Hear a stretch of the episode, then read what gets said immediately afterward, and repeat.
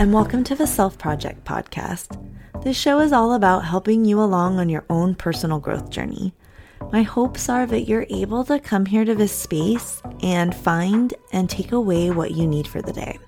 I'm your host, Kristy Martin, and I'm here to help you for those times when your life and parenting challenges just feel really overwhelming and you're feeling really alone. As a mom to five boys, there's been so many times in my parenting journey where I felt overwhelmed, unprepared, unsupported, and I was just so unsure of how to navigate some of the more difficult behaviors that my kids were having and how to handle my own emotions and then be able to hold space for their really big and sometimes explosive emotions. And then I had to learn how to incorporate my own self care because that is so imperative to making sure that everything else is able to happen. And it can feel like a lot sometimes.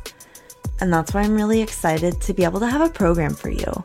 It's one that I wish that I had when I was earlier on in my parenting journey.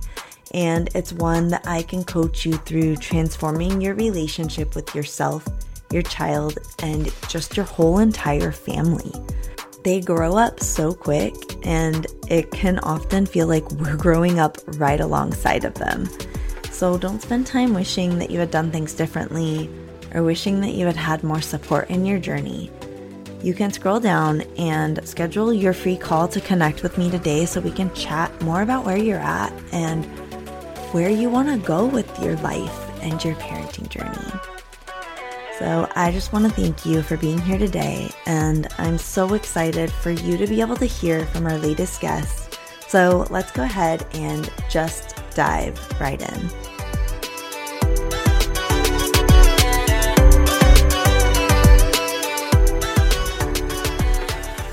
Welcome back to the show today. And I am really excited today to be able to bring on uh, Charle Peck. And Charle she uses her uh, background as an educator, a therapist, and a parent to help other women and uh, parents in general who are just burned out from parenting, especially if they have teens. And I told her, this is perfect because I have five boys myself. So I've got all well on their way to teens. I have a 15 year old, a 13 year old, then they're 11, 10, and nine. So I told her, this is just absolutely the perfect topic. Um, and then I would really love Charle before we kind of jump in and start talking. Do you mind actually just just sharing more about yourself with us? Who are you? Um, tell us a little bit about your. Do you have teens yourself, and um, what kind of made you want to work with parents in this area, and especially focused on teens? Absolutely. Yes. So, hi, Charle. And um, yeah, and by the way, I love when you pronounce my name right. And it's okay if not, but it's important. I have three boys, two Kristy, and I have a 17, almost 18 year old boy, a 10, and an eight year old.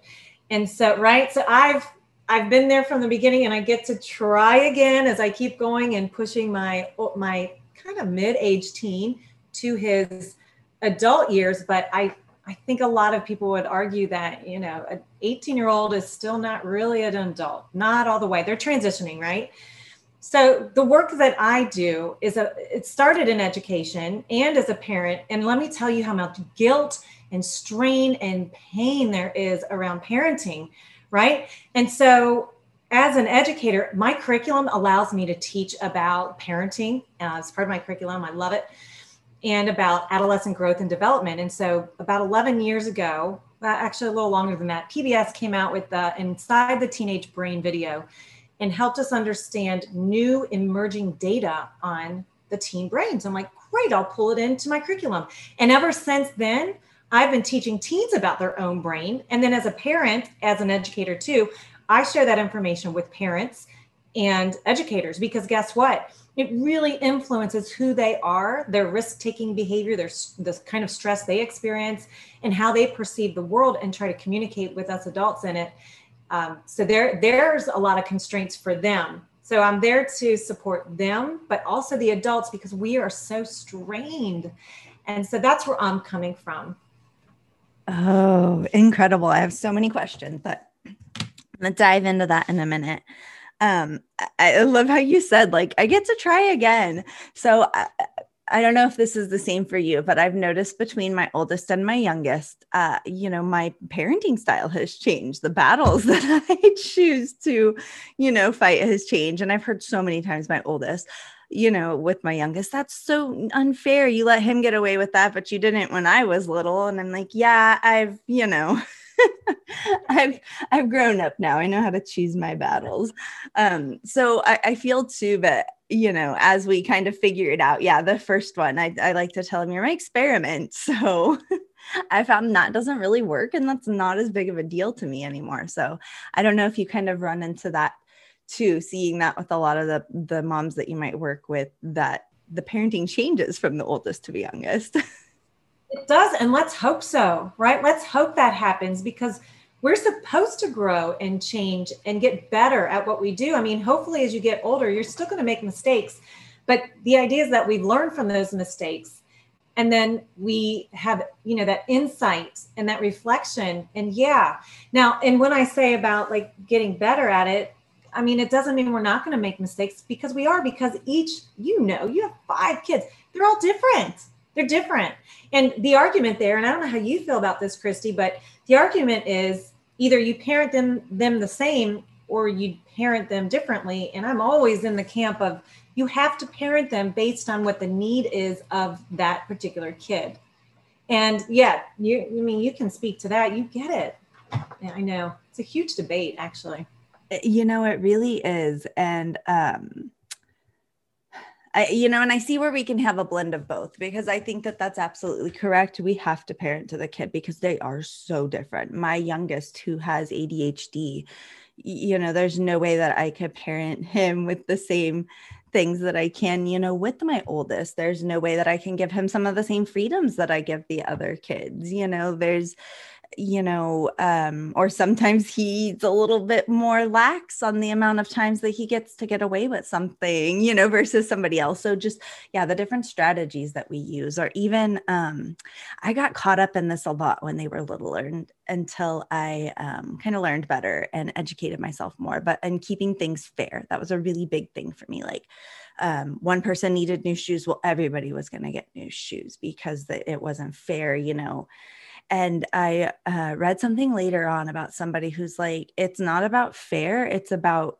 who needs something, like who's in need of new shoes. Like your shoes are still kind of fine, kind of using this as an example, but like who's in need of something right now. And so that was such kind of almost a really liberating thing for me as well of um, giving me the permission to give each child what they needed and it didn't always have to be the same thing. So that's just a real tangible kind of um, explanation. But even with like um, kind of maybe attention and the time and the one-on-one time that we're doing um, you know can look different with each kid too depending on what we need at that time. So one time we might be going to have like ice cream and a movie and the other child that might be staying home and we're working on a project. And so you know, we, I had to get myself out of that trap of like keeping things fair, you know, across the board. Right.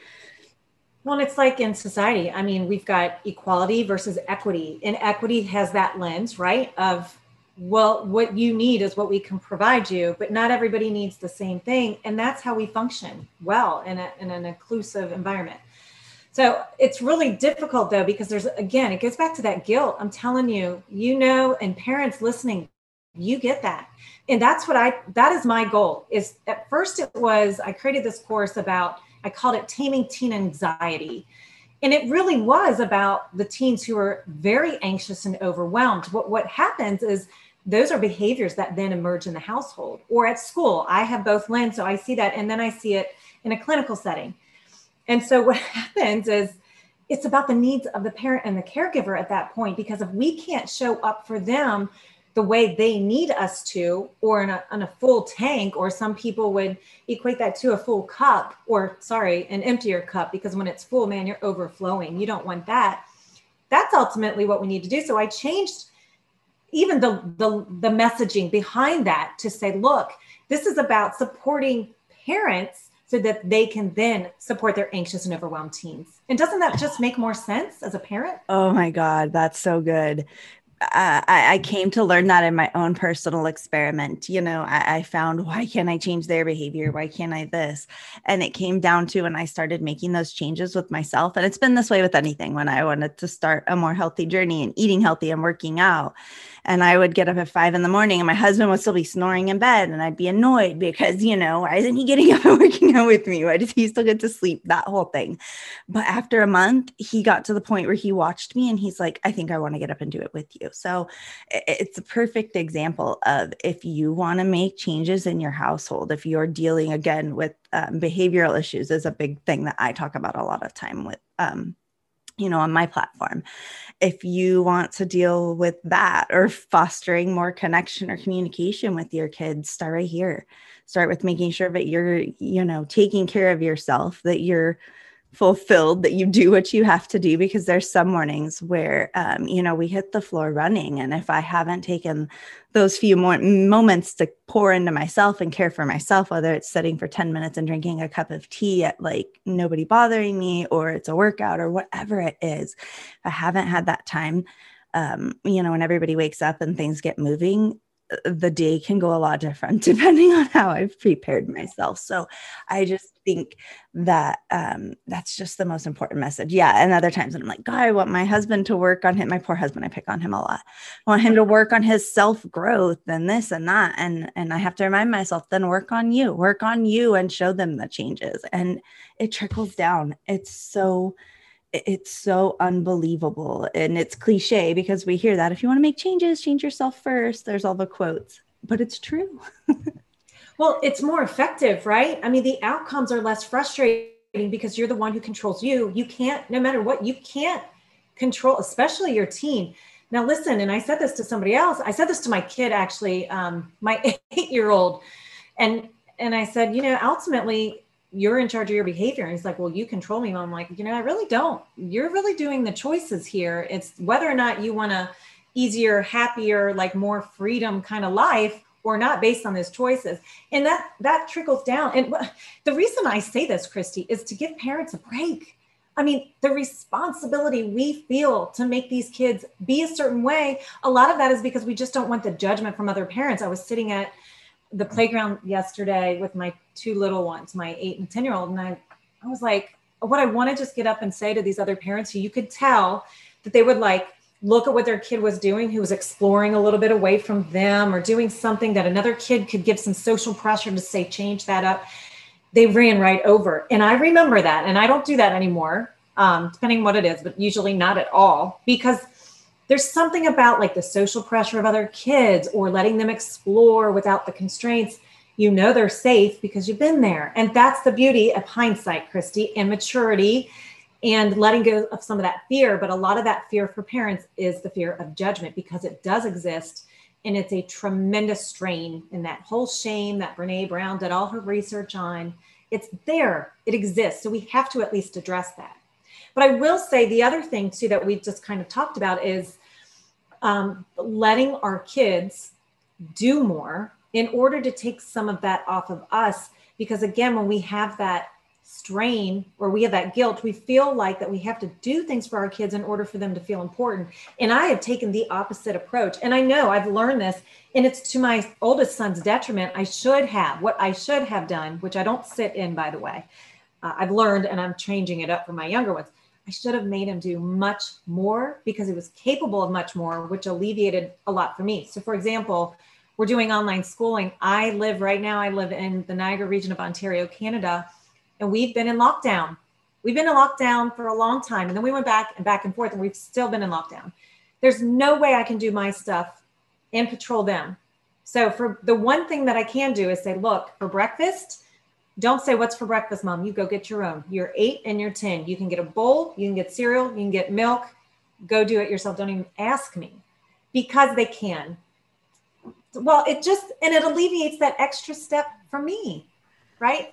Oh my God, I love that because I did that with my boys in lockdown too. It was getting to the point where we were just all day long and I snack this. Can you help me this? And I'm, and finally I'm like, hey, look, guys, you guys are old enough to get this stuff, especially like you said, cereal. Like I'm not asking you to use the oven and the stove, not the younger ones, the older ones can, but um and, like you can get your breakfast. Like you don't have to come hunt me down and then you have to wait for me to finish up emails or calls. Like you guys can do this. And they get he gets so mad. Oh, I can't do it. But I'm like, I'm empowered. You don't love me. No, I'm empowering you to do this yourself because you are capable of doing it. But it's it's been this whole thing. But I told them that's how you can help me. You want your food like that, and that's how you can help me right now is by taking care of your own needs. and I'm empowering you. Absolutely. It's just it's huge. That's how you can help me. And then it, it makes me less frustrated with you. Oh my gosh, yes. It's just kids are so funny though. But yeah, every time they fight, you don't love me. I'm like, no, I really do love you because I'm empowering you to do it. I'm showing you how to do it. Oh, oh. So kids, kids are great. But I, I would love to wrap back around. So inside of the teenage brain, um, so let's kind of talk about that. So, you know, we know um, developmentally that kids growing up go through all these different stages there's a lot of different development that's going on you know in this first part of their life so what are some of the things that you think that you teach about the teenage brain that are you think are really important for people to know like how it functions different and um, things yeah. like that yeah and I think a lot of people are familiar with that whole the, the teen brain doesn't finish developing until the age about 25. We learned it's the mid 20s. I think most people understand that now. And so that's why I always say to parents look, there's this part of your brain called the prefrontal cortex, which again, most people know this now because we're educating ourselves, which is awesome. Good job. We should be doing this. Because when we understand it, we can be way more forgiving of ourselves and them and realize this stuff is very brain based, very brain based. And so it's a natural response. Okay. So that prefrontal cortex is that part of the, the brain with planning, um, problem solving, decision making and what happens in the teen brain and everybody's brain is the limbic system, which regulates the emotional response we have to kind of like the external fact, uh, like environment and even our internal thoughts. We react emotionally because that is the more developed part of our brain. And so, what we need to foster in our teens is that prefrontal cortex to then link back to that emotional part of our brain to communicate more. Now, there's a lot more to that, and there's a lot more complex processes in there, but we got to understand that we're the adult with the developed prefrontal cortex, so we have to be the leaders. And not everybody is able to regulate well. It depends on trauma in your life, um, st- the level of stress, genetics. There's a lot of influences there. But the good news is, is as a teacher, this is why I tell my parents and the teens, by the way, let's help them. Let's let's be cautious of our expectations and let's think of okay let's meet our team where they are right now and what are they capable of? And if you've never asked them to write an essay or they really never were produced a good essay before they're going to lack skills there. Just like if you expect them to go empty the dishwasher and they've never done it they're going to fight it because they're uncomfortable. And so they their brain is telling them to test everything be independent um, test everybody and develop skills, but when it's comfortable. And when it's comfortable, what's the first thing to do? Well, they want to just shut down. I don't want to do that. I want to avoid because it's easier and it's more comfortable. So, because we understand that teen brain, what we need to do is help foster those prefrontal cortex processes, those skills, those skills, uh, problem solving. We don't do it for them, we do it with them. And that's the key. So, as long as we can stay connected with our team, they will allow us into their space. We have to be very resilient. So, I always go back to the parent because they're going to test you and they're going to fight you and they're going to avoid and they're going to have conflict when it's uncomfortable for them. That is normal and they're going to test it. So, they're going to need your help, but they're not going to really want to say that they need you because they're everything in their brain is telling you fight it I'm, i want to need to be independent but they're not capable all the way yet in some areas so, one of the most important things I can tell parents, and this for me personally was a major shift, was a major shift in how I, I show up to the world. I'm much happier, is I've learned to be uncomfortable in my own discomfort. No, be comfortable in my own discomfort. And I've learned to teach my teen that when you feel uncomfortable and you're showing those emotions to me, I need to let that be okay. Because if it scares me off and I'm trying to fix that person, um, I do this with my teens at school too. If I'm trying to fix them and I'm not like letting them cry or kind of throw their little hissy fit when they need to, that is an expression of their nervous system, which stems from the brain. And I need to allow that space for them so that they feel okay to do that. The problem becomes with parents, let's be careful here, is when those big emotions get scary, threatening, abusive, um, out of control, where they're not able to come back and normalize it that's when those problems occur. And if we've set up those patterns with our teens, which many of us did, I did, uh, many, many of us did, I say did because we can change those right now. We can start the process of change. So that's a long answer, but you can see that a lot of this really stems back from understanding that teen brain and how that functions, and then how we decide to show up to, to help them. Ah, so good. There's so many different ways that I could could take that. Like you said, um, there is. There's so much to unpack there, but I, I love your explanation of that because, um, yeah, it, it, like you said, they're not done developing until the age of 25. And that was a huge realization for me when I heard that too, because uh, I started having my children very young. I was 21 when my oldest was born and i thought that that was like really good because you know my mom had had me really young and my grandma had her really young so i'm like i made it like four more years than everybody. I'm doing really great. And i look back on it now and i'm like gosh kristy you were still really young too because i often tell my husband i'm like sometimes i feel like i've grown up with my oldest. So and and it makes sense because in a way i have you know i've adapted and grown up with him too and the way that i could respond this is this comes back to like you say the linking of like the prefrontal cortex to the emotional part of the brain. When i respond to again their big emotions when they were younger is a lot different than the way i'm able to respond now. Um, and the emotional awareness and skills that you know i had then or zilch versus to what i have now and that i try to teach them.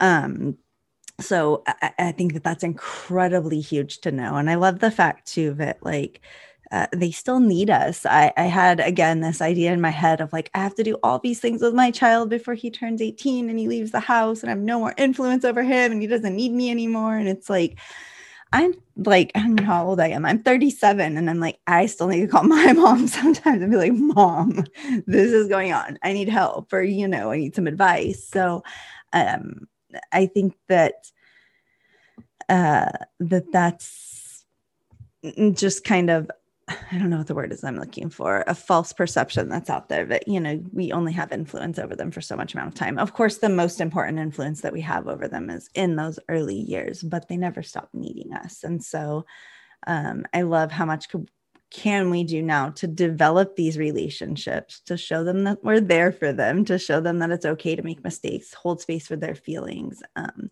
this will continue fostering connection as they grow because uh, oh, I mean, and we all know as adults ourselves that it's it's a roller coaster. Our uh, issues and problems and the challenges that we deal with and the support that we need doesn't end as we move from you know adolescence into adulthood. I can see that for sure. yeah, but we also have to be cautious because we need them to also foster that independence. We need them to know that we are there for them. But as they get older, developmentally, it's important that they feel like it's okay to, to take some risks that are safe risks, but some some risks in their lives that are calculated so that they can grow and mature and learn about life, not just from the perspective of us. It's from, you know, they need to step out there a little bit and not need us in certain ways. Like if you're and trust me, like I'm telling you, I'm still learning. Um, but if your if your kid still needs you to make you know quesadillas all the time where all you have to do is put two like soft shells together with cheese and throw it in the microwave till they're 18 that's not okay. They should be able to do those things on their own. When it comes to the deeper issues as long as you have that connection that's what's important. And i will say i speak with parents about this all the time that there's that fine time where um, there's all you all you've done is you feel like everything you've done and there's still conflict and again, that's that team brain that is pushing you. It's pushing against you, but they actually do need some of that love and that support, of course. But they are pushing against you. And so you have to put boundaries in place. You have to put boundaries and say, look, this is not going to be tolerated. This is what you need to do in order to be able to show up with me and have this conversation because it's not fair, especially if you have other kids in the home. You have to be very careful about that. There's other needs there too. So I think we have to be really careful about how much we're responsible for. Right.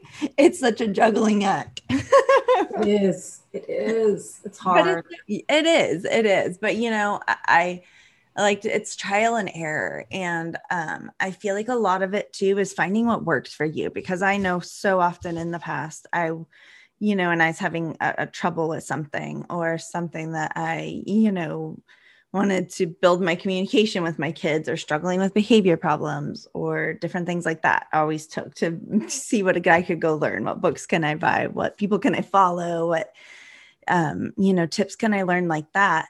And so, even though there's a lot of really great advice out there, because um, I obviously wouldn't have developed a lot of the strategies I have without, you know, pulling all of that together, but it's also about tweaking it to what works for you and your family. And, you know, not, um, not subscribing to something fully wholeheartedly well this doesn't work for me um like tweak it like um not everything's going to work for everybody and um, you don't have to do things the way that everybody else is. So uh, i like to just be mindful of that as well because that's something that always really catches me again. This is going back to like that comparison and comparison and being worried about judgment so when we're at the park i'm the one with the wild kids who climbing to the top of the jungle gym and jumping off the top. And i'm like yeah, stop jumping. And then, and I've noticed this. Um, I was also, so before COVID, pre COVID, I was on the PTA. So we would have meetings every once in a while, and my kids would have to stay there at the school with me. And it was always really stressful because they would run through the hallways, and then I would like look through the window and they're like throwing a football in the hallways and it's bouncing off the windows. And I'm just like, oh my God, my kids are going to break the school windows. Or a teacher would come to me and be like, they're squabbling, like they're fighting in the hallway. Or, you know, and I'm just like, oh my God, why can't my kids behave and get along? And what is everybody thinking? And like, my husband works for the school district. And what are they going to think about him? And so I would get so caught up in that, not realizing like they're just being kids. like they're just exploring. And, and it would, cause for such tense like car rides home. And we get in the car and I'd be like, why can't you guys get along and behave in the lectures? And it was just like, and then nobody wanted to be there. Um, and I caught myself, we've done all this work during COVID and really kind of deconditioning myself from all those expectations of society. And then I caught myself in a position again with a friend at the park. And my kids were like going crazy. And I felt that pressure again where I'm like, stop doing that. Don't do that. Like, behave. And i and it really took me um to take myself out for a minute and go wait a minute. Why am i starting this again of you know don't behave. Don't go down the slide backwards or you know don't run up like stop being a kid and exploring things and testing your limits and pushing the boundaries and like you're making me look bad. And it was kind of a big wake up call for me like whoa um, our society ha- or, or you know in ourselves we've taken all this pressure just from society and our own upbringing and the way that we're told that children should be you know seen and not heard and they should be well behaved and reflected on us. And i had to dissect all of that for myself and take a look at like am i trying to make people happy and make sure everybody else around us is comfortable? Or am i trying to raise boys who are independent curious and not afraid to go blazing trails through the playground full of people so um i don't know that was kind of a big wake up for me like why am i so worried about everybody else judging me for the behavior of my children right because it does reflect you, right? And obviously, if they're hurting somebody or threatening, I mean, that, of course, we'd have to deal with that. But how many parents in the past, I mean, I don't remember my parents sitting around the playground watching me. It just didn't happen. And so there was a ton of those, again, that social pressure. I, I, mean, my youngest loves running up the slide. And when it was my first kid, my when it was my oldest, I was standing with him at the slide. Or if he, and I should say, and if he went up the slide, no, no, we only go down the slide. Oh my gosh, talk about hovering. And I thought I was doing the right thing. And no way, because guess what? Now I sit back. If he's running up there and another kid is bothered, they're going to tell him. I mean, I I, there are times when you are bothering other people and you are um, and your kid is you know gonna hurt somebody of course. But a lot of those times i just think us parents just sit around and just watch. And of course there's going to be behavior to correct if we're just sitting there waiting for it. I don't know. I don't know. And maybe somebody would argue with me but that's been my experience no, that's a powerful example because it's like we're removing the ability for our kids to need to figure out how to handle their own conflict.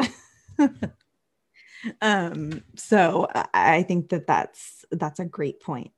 Um, I, I would love to kind of touch back on too. I had wrote about I don't know if this is something that you talk a lot about, but like staying connected to our teens, because of course I remember my own teenage years. I had wanted nothing like to do with my parents. And I've noticed my oldest is kind of like that now. He spends a lot of time in his room talking with his friends. Like he'll emerge and he'll like joke with us every once in a while and he'll come out for food and you know, things like that. But just um, you know, fostering connection with them. What are some tips that you have on that or some maybe unique ways that you have of connecting with your teen? Yeah, I would be careful with um, ex- our expectations of them. And if every chance you get, you just keep that connection by asking them what they want or trying to do something just the two of you that you enjoy.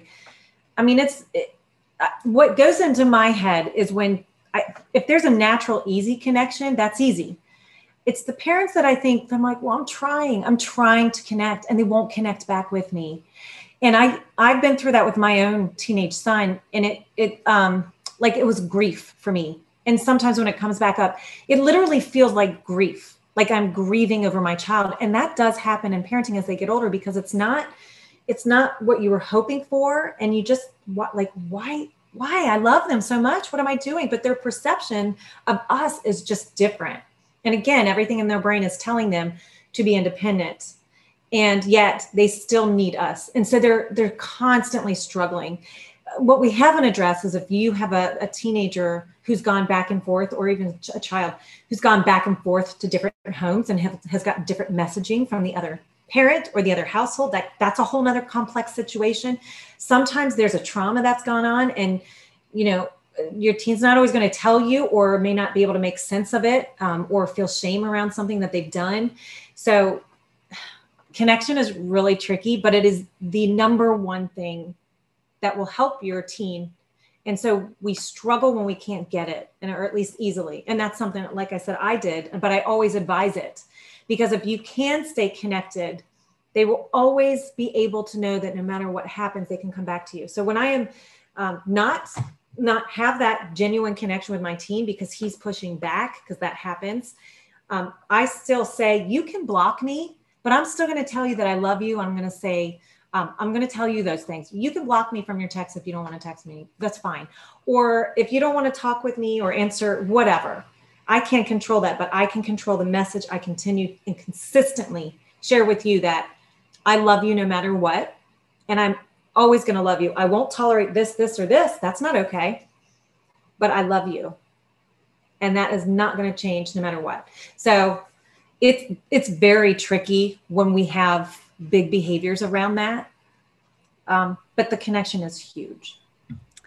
I love that. I love how you say that like you you know you can do your connection piece like you said that i love you you know this what you choose to do with that is completely your choice as well because um, I think that's an important reminder that their perception of us is different because I do think about myself. I'm like, why are you i'm such a great mom like why why are you always fighting back against me or we're arguing about this or, or so that's just a really important reminder that their and their only perception is of us as their parent because sometimes i'm like god you should have been raised by my mom you know? How many of us have said hold our kids that well you should have had you love your grandma you should have been raised by her.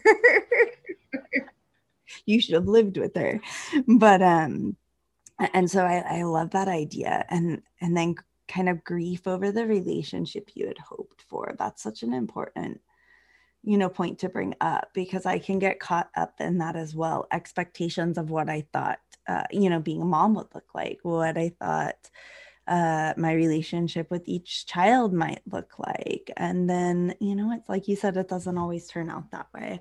Um, I did really quickly want to actually talk about um I, like boundaries. I love that you said because while you were talking i was thinking about what about those times that our kids trigger us? And it's really hard to stay calm and be like i love you and not get pulled into like an argument or into um just kind of get sucked into that with them. Do you have any tips for that? But i love how you said setting boundaries like them knowing what's okay and what's tolerated and what's not but yes and that's what my course ended up becoming. I'm telling you, Kristy, that's that was the evolution of it. Like, wait a minute, wait, whoa, whoa.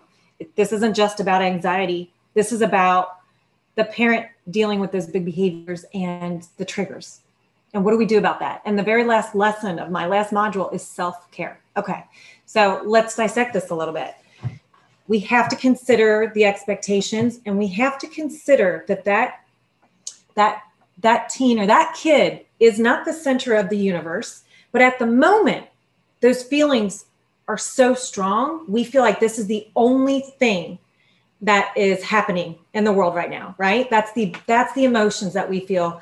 And so we are clouded we are jaded we are triggered. So let's get back to that word triggered. Well what the heck does that mean? That means your nervous system is responding okay? So we've got trauma and we've got stress. So, and then you've got like panic attacks, you've got anxiety attacks. All of those are little different things. What we have to understand is that when we are triggered by something, it can be a smell, a sound. Um, some people report that when they hear the sound of the car up the driveway, they can anticipate because anxiety is about anticipating something that's about to happen. Um, and you, you, you know, it's hard to let go of that. Then that shocks your nervous system. Maybe shock isn't the right word. It triggers that response. So your body is responding because it's a brain based response. And so we have to understand we have that vagus nerve, it's in your body and it goes down to your stomach and it kind of has all of these little, um, uh, like it stems out into your body. And that's why you shake, that's why you sweat. Um, that's why your body again responds. So the best thing you can do, Kristy, is understand what the trigger is and notice it have that awareness before it even gets there so that you have a plan to deal with it. Now, here's what can happen. Um, I know and I believe, but I also know we need to do more research around this. But parenting is sometimes traumatic in itself. Um, and it can easily, and it does, it pulls up traumatic memories from childhood that you never dealt with that's triggered then by some of your children. And so, what I always suggest is look, because there are traumas, trauma does not forget. Trauma does not forget. Your body does not forget. It doesn't understand the concept of time. So you could be 40 years old and something happened before or it keeps happening with your kid and it really brings up trauma. Imagine kids with mental health, like really serious mental health. Imagine the parents' perspective and experience there. That's tough. A lot of us have experienced that.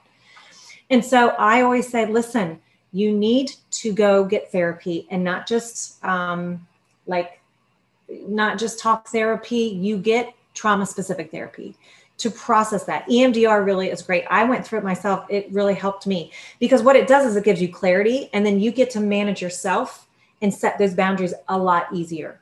When you can kind of tame some of those responses, then you can have that clarity to do that and then follow through. And then the other piece to that is the support system. You have to have good, healthy messages from people around you um, to support that otherwise we just it's again in our brain stress is like it's an cortisol like overloads your brain um, too much right? If, if it sits with you for too long and you never let that cortisol kind of recede or or it keeps coming up wow stress in itself is okay. It's actually very motivating. But if you have too much of it um, and then it releases a you know when you're stressed you release adrenaline and stuff too. So there's a lot of body processes that if you don't properly deal with them it really can affect your health and wellness. And we know that guy by the way we know that guys. We know because that's why we're exhausted burned out from our jobs burned out from parenting. That's why we say okay it's a cereal dinner because i just can't tonight. Right? There's again it's so much. I'm so glad you have cereal dinners too. Absolutely. And they're like cinnamon toast crunch sometimes, man.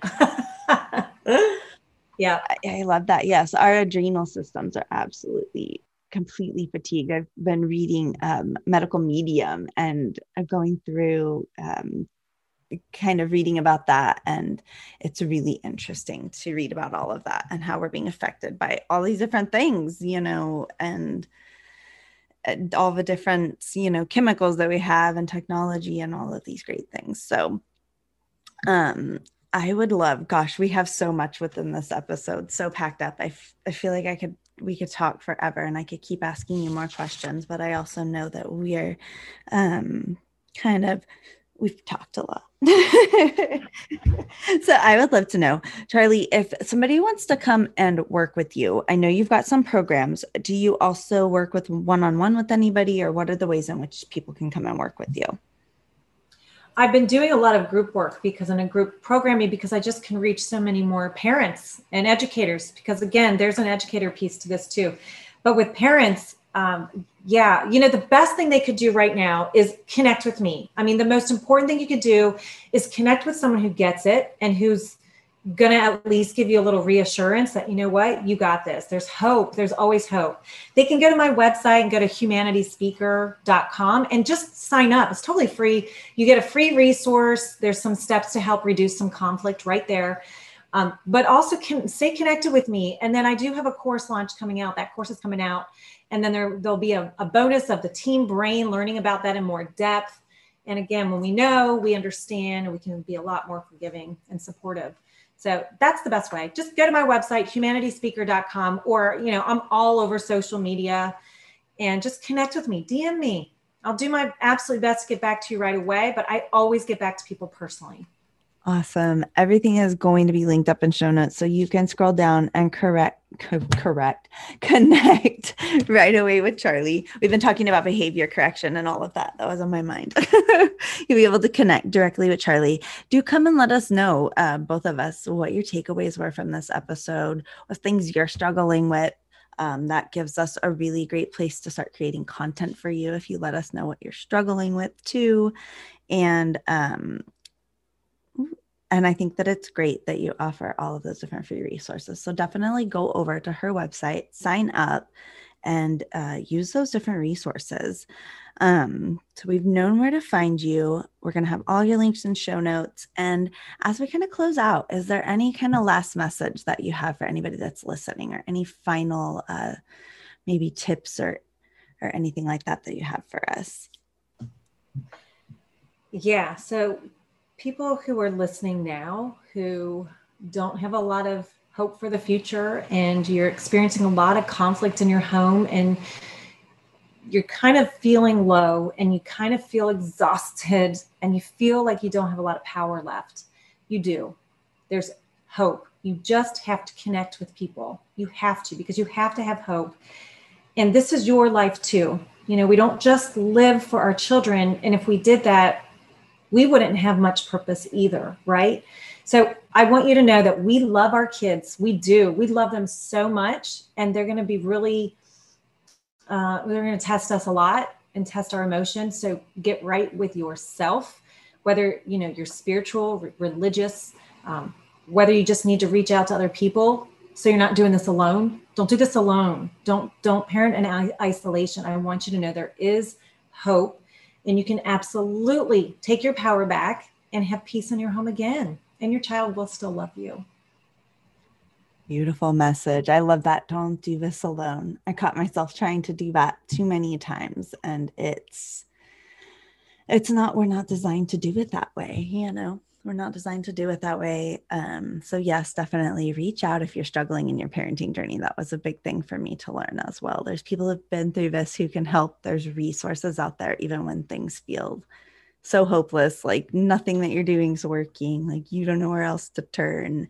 Um, definitely reach out. So, Charle, thank you for giving your time, for being here with us today, for sharing so much information with us. I feel like um, this episode is jam packed full of great tips for parents, lots of information that we can use to uh, just kind of learn more about that process of what's going on with our teens, how we can better connect with them. So, again, thank you for being here today. It's been a pleasure. Thank you. I'm grateful.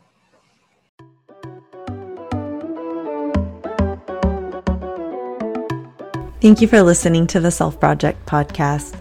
Make sure that you scroll down and you check out the show notes so you can connect with our awesome guests from today. And also come over and follow me on Instagram at underscore Kristy Martin to see more of what I've got going on. Make sure that you subscribe to the show so that you can get regular updates, and I will see you next time.